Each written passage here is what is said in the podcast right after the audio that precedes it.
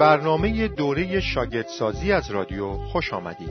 در این مجموعه از بررسی های کتاب مقدس دو معلم کار بررسی را از رومیان فصل 6 آیه 12 الی 23 انجام خواهند داد. رومیان فصل 6 آیه یک الی ده آشکار کننده آموزه هایی است درباره آنچه که باید ایمان داشت. در حالی که رومیان فصل 6 آیه 11 الی 16 نصیحتی است برای روش چگونه زیستن. و رومیان فصل 6 آیه 17 الی 23 تشویقی است به جهت پیشرفت های حاصل شده. این فصل نمونه ای است از تربیت مناسب برای بنای مسیحیان. ایمان صحیح کاربرد پیوسته و تشویق به استقامت.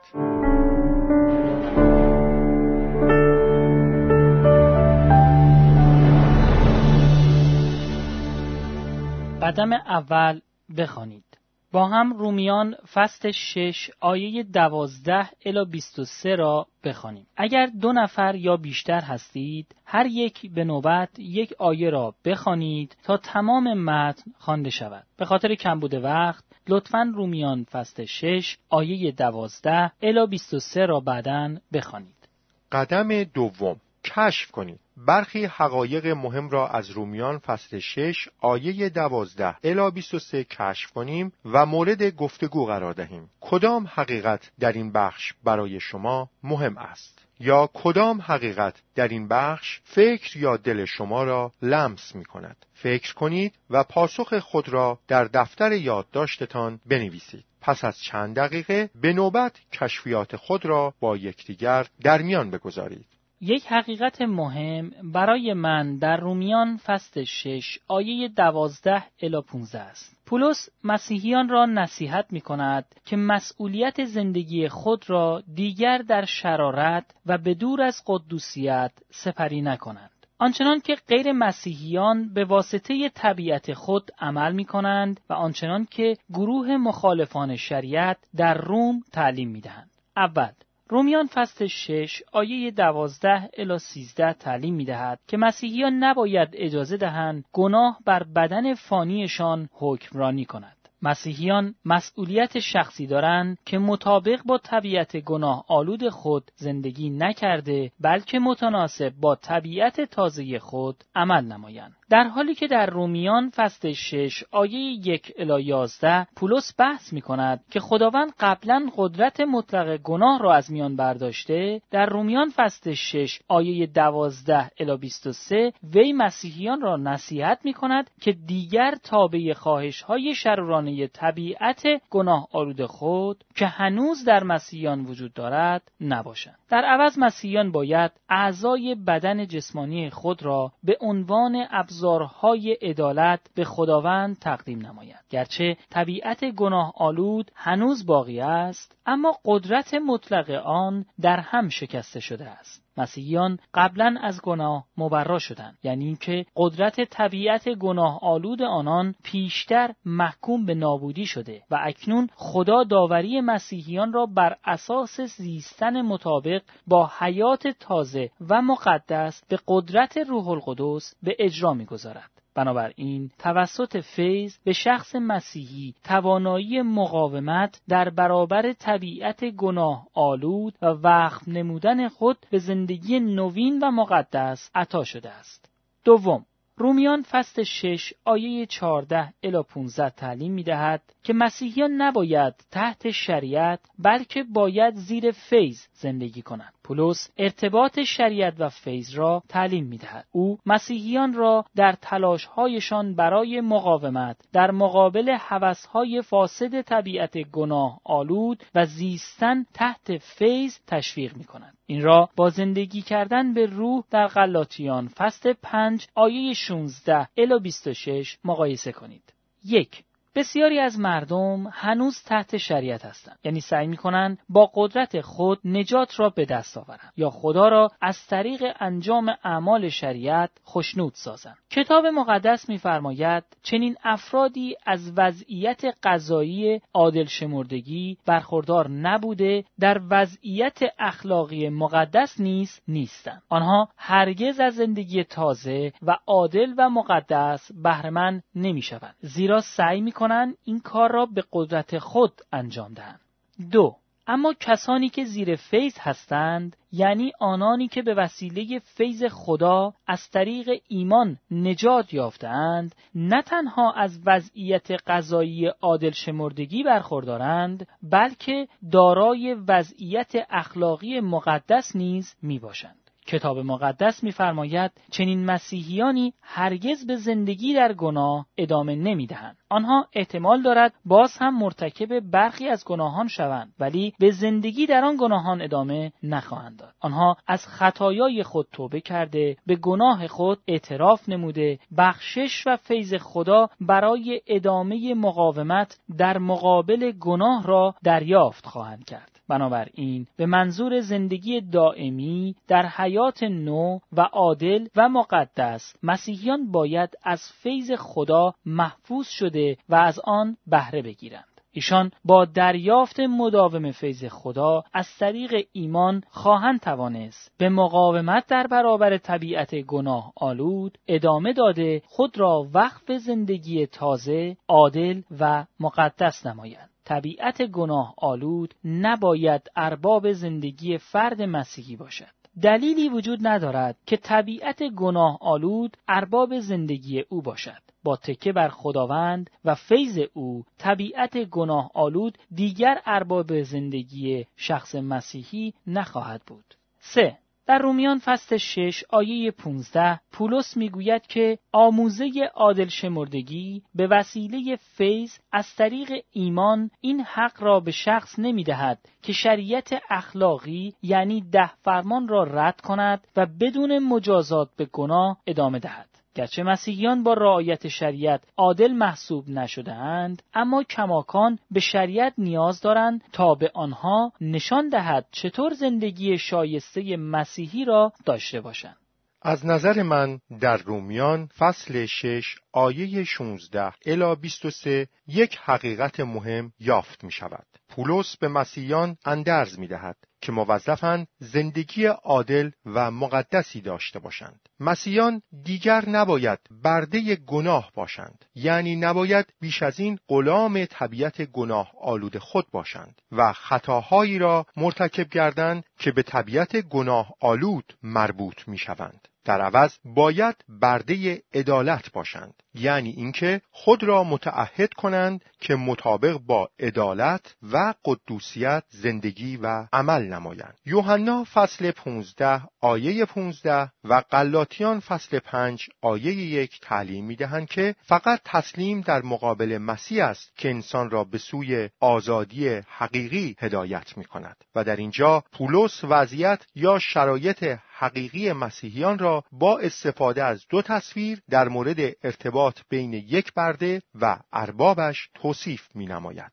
تصویر اول بر اساس آیه 16 قبل از ایمان آوردن مسیحیان به اختیار پیش قدم می شدند تا برده ارباب قدیمی خود گناه یعنی طبیعت گناه آلود و مظاهر نااطاعتی آن شوند. گناه چنان ارباب نیرومندی بود که کاری جز اطاعت از شریر از عهده آنها بر نمی آمد. عاقبت زندگی تحت تسلط گناه مرگ است. یعنی مرگ روحانی در حال حاضر و مرگ جسمانی در انتهای زندگی بر روی زمین و بعد از آن مرگ ابدی در جهنم. تصویر دوم. بر اساس آیه 16 پس از ایمان آوردن مسیحیان خود را داوطلبانه به بردگی ارباب تازه یعنی عدالت همراه با اطاعت از آن تسلیم می کنند. در اینجا عدالت به عدالت با تمام جوانب آن اشاره دارد و این در واقع به معنای نجات با تمام جنبه های آن است.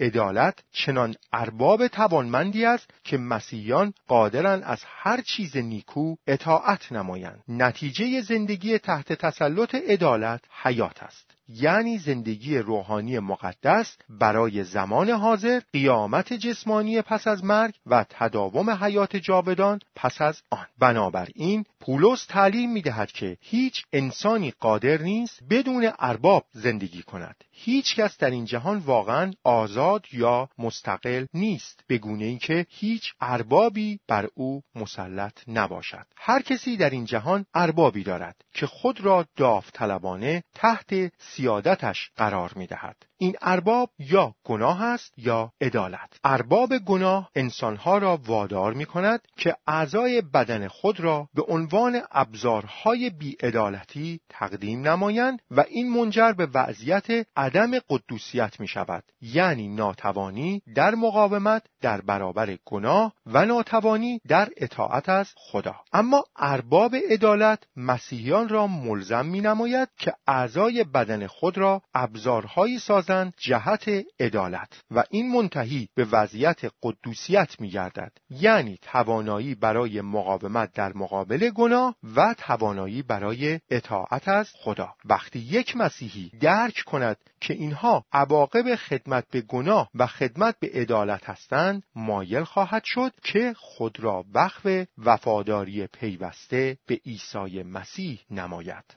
قدم سوم. سوال کنید. بیایید تمام حقایق موجود در رومیان فصل 6 آیه 12 الی 23 را درک کنیم و سوالات خود را درباره نکاتی که هنوز درک نکرده ایم مطرح سازیم. چه سوالی در مورد هر نکته ای از این بخش مایلید از گروه بکنید. فکر کنید و سوال خود را در دفتر یادداشتتان بنویسید. سپس راجع به سوالات گفتگو کنید و سعی کنید پاسخ آنها را بیابید. اولین سوال رومیان فصل شش چه تعلیمی در مورد قدوسیت می‌دهد؟ اول قدوسیت چیست؟ رومیان فصل شش آیه شش میفرماید انسانیت کهنه با مسیح مصلوب شد. زمان این فعل نشان می دهد که یک بار و برای همیشه تمامیت طبیعت کهنه به طور قطعی به دست مرگ سپرده شد. انسانیت کهنه ما بیانگر شرایط درونی و بیرونی ما قبل از زندگی تازه است. گفته نمی شود انسانیت کهنه در فرایندی تدریجی دچار مرگ می شود قدوسیت نشانگر انسانیت تازه ماست. یعنی وضعیت درونی و شرایط بیرونی پس از تجدید حیات. در رومیان فصل 6 آیه 19 و آیه 22 کلمه قدوسیت به معنای مقدس و مقدستر شدن نیست بلکه اشاره دارد به حالت تقدیس شدگی. این اشاره دارد به توانایی عطا شده توسط خداوند برای مقاومت در برابر گناه و اطاعت از او با تمامی دل در اثر زیستن مطابق با زندگی تازه. در رومیان فصل 6 بر فرایند مقدس شدن تاکید نمی شود بلکه حالت تقدیس یعنی قدوسیت مورد تاکید قرار گرفته است. بر روی در هم شکستن یک باره و قطعی ارتباط با گناه و قدرت گناه و توانایی و تعهد برای عدالت تاکید شده است. دوم هدف از قدوسیت چیست؟ مطابق با رومیان فصل 6 آیه 6 هدف از مصلوب کردن همیشگی و قطعی انسانیت کهنه خارج کردن جسم از چنگال گناه و توقف بردگی نسبت به گناه است بدن گناه آلود بدن جسمانی ماست در حالتی که به عنوان یک ابزار تحت تسلط کنترل و بهره برداری طبیعت گناه آلود ما قرار دارد یعنی تمایلات گناه آلودی که هنوز در مسیحیان وجود دارند. مصلوب نمودن انسانیت کهنه یعنی ناتوان بی اثر یا حتی تقویت کردن بدن گناه آلود برای محو کردن آن است. بدن گناه آلود از قبل محکوم به نابودی شده و اکنون حکم از طریق زندگی مطابق با حیات تازه و مقدس با قوت روح القدس به اجرا گذاشته می شود وقتی شخص مسیحی می شود بدن جسمانی او دیگر نباید تحت تسلط و کنترل طبیعت گناه آلودش باشد بلکه بر طبق رومیان فصل 6 آیه 16 اختیار و کنترل آن باید در دست طبیعت تازه او یعنی عدالت باشد که در قدوسیت یا از طریق مقاومت در برابر گناه و اطاعت از خدا نمود مییابد. سوم شواهد قدوسیت در زندگی ما کدامند؟ گواه قدوسیت در زندگی ما مردن نسبت به قدرت گناه است. یعنی اینکه ما نشان دهیم که دیگر برده طبیعت گناه آلود خود نیستیم. شاهد قدوسیت این است که زندگی تازه و برای خدا داشته باشیم. بدین معنا که تحت کنترل و در اطاعت از خدا زندگی کنیم. گواه قدوسیت ما این است که اعضای جسمانی بدن خود را به عنوان ابزارهایی برای عدالت به خداوند تقدیم کنیم و با تمامی دل مطیع نوعی از تعلیم باشیم که خدا به ما سپرده است. چهارم انگیزه قدوسیت چیست؟ مهمترین تعلیم در رومیان فصل شش این است که برای زندگی قدوس نه شریعت بلکه فیض ضرورت دارد. کسانی که زیر شریعت هستند روحی نیمه عادل یا شریعتگرا دارند و تلاش می کنند از طریق انجام اعمال شریعت بیگناه محسوب شوند. انگیزه آنان در اطاعت از شریعت ترس از مجازات خداوند و هدفشان از اطاعت از شریعت کسب شایستگی برای نجات و دریافت پاداش از سوی خداوند است. در حالی که وقتی مردم تحت فیض باشند عمیقا متوجه هستند که از قبل توسط حاکمیت خدا و فیض رایگانی که از طریق ایمان دریافت نمودند عادل شمرده شدند. آگاهی آنان در مورد محبت خدا نسبت به خودشان در درونشان تمایل و اراده مقدس برای اطاعت از خدا را بیدار می کند انگیزه آنان در اطاعت از خدا محبت نسبت به اوست و هدفشان از اطاعت از خدا جلال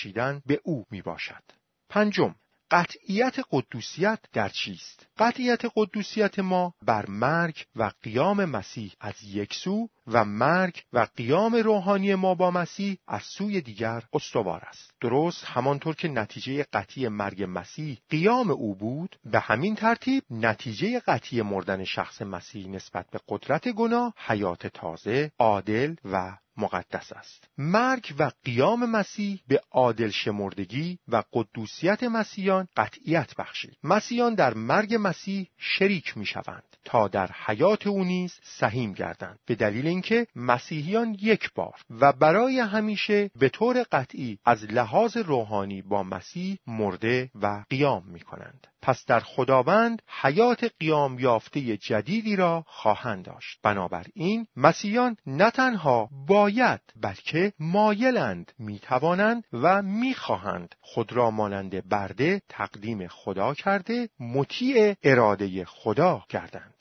مسیحیان نه تنها موظف به اطاعت هستند بلکه علا رقم مقاومت طبیعتشان که هنوز از لحاظ قدوسیت کامل نیست برای اطاعت خلق شدند. غیر از اطاعت کاری از دست آنها ساخته نیست. زیرا مطابق با فیلیپیان فصل دو آیه دوازده الا سیزده خداوند در آنها به گونه ای کار می کند تا متناسب با اهداف نیکوی او اراده و عمل نمایند. بنابراین ما این اطمینان را داریم که قدرت طبیعت گناه آلود ما دیگر هرگز بر ما تسلط و کنترل مطلق نخواهند داشت. نه اکنون و نه هیچ زمان دیگری در آینده. فیض خداوند که از طریق مرگ و قیام روحانیمان با مسیح به ما عطا شده تضمین می کند که می توانیم و درک خواهیم کرد چه باید انجام دهیم. پیروزی قطعی است. مبارزه بر علیه گناه مغلوبه نیست زیرا قدرت طبیعت گناه آلود کاملا در هم شکسته شده است. غلبه قدوسیت به طور قطعی توسط کار نجات کامل کامل مسیح تضمین گردیده است. این واقعا خبر خوشی است. این انجیل است.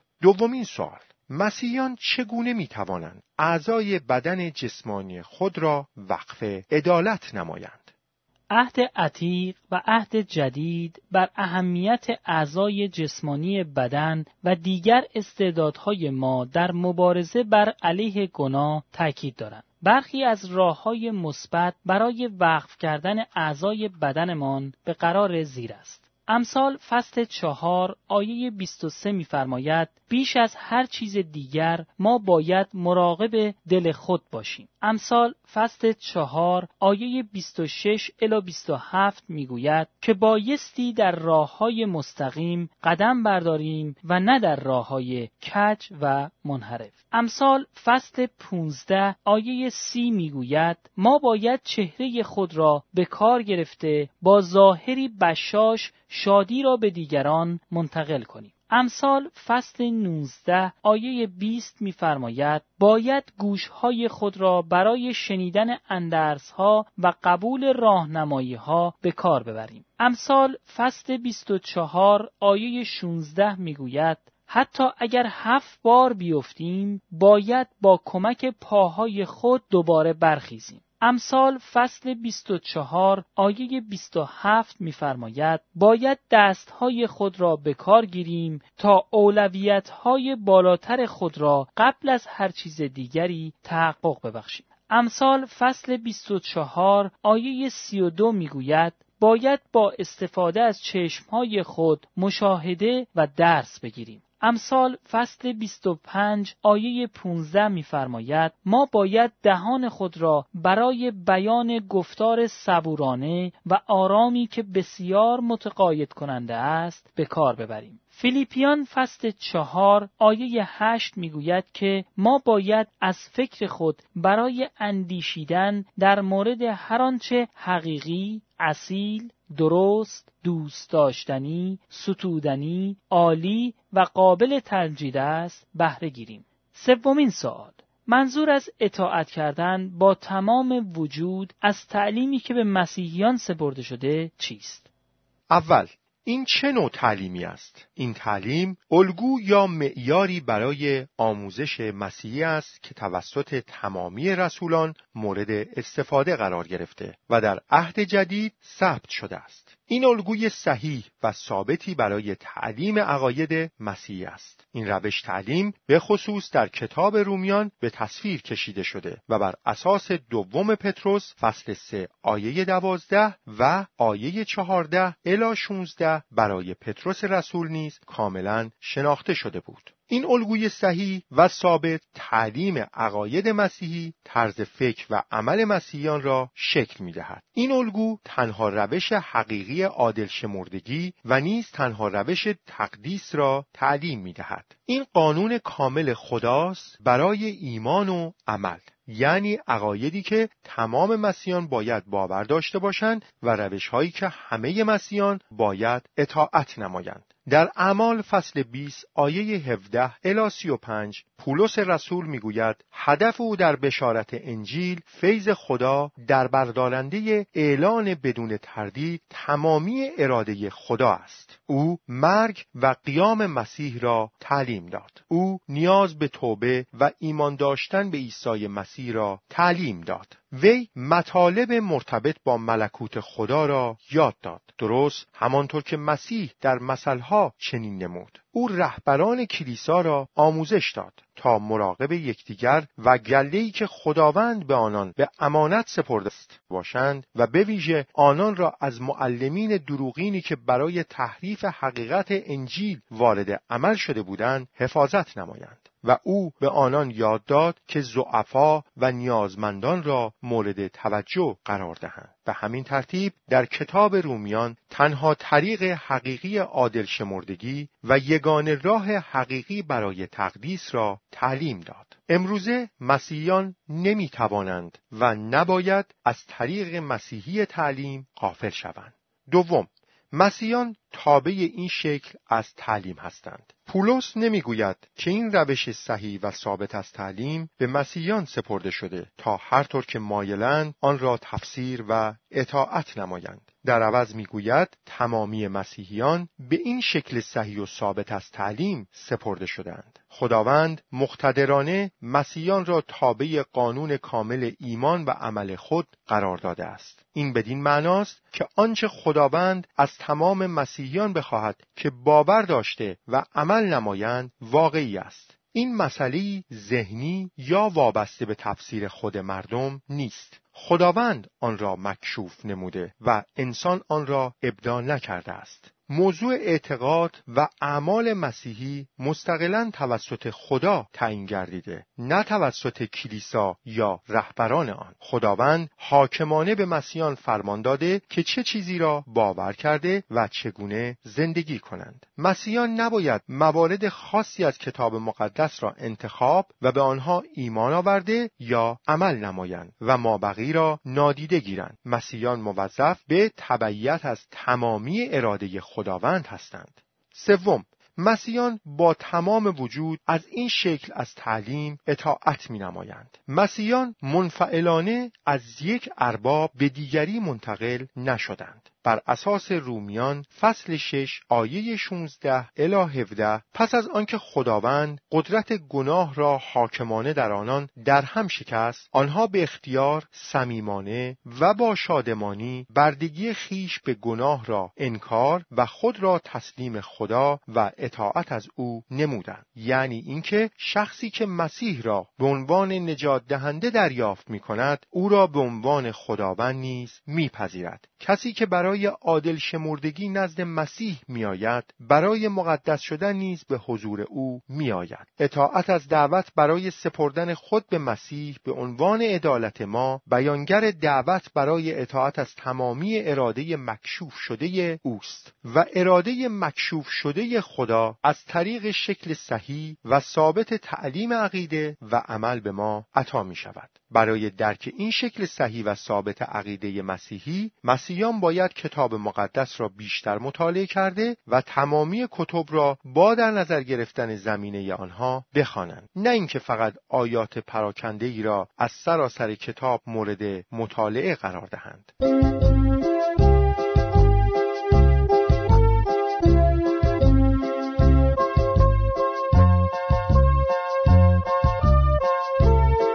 تکلیف برای هفته آینده اول در یک مشارکت خانگی که در آن بررسی کتاب مقدس انجام می شود شرکت کنید. از روش پنج قدم بررسی کتاب مقدس استفاده کرده و خود را برای بررسی رومیان فصل هفت آیات یک الی سیزده آماده کنید. دوم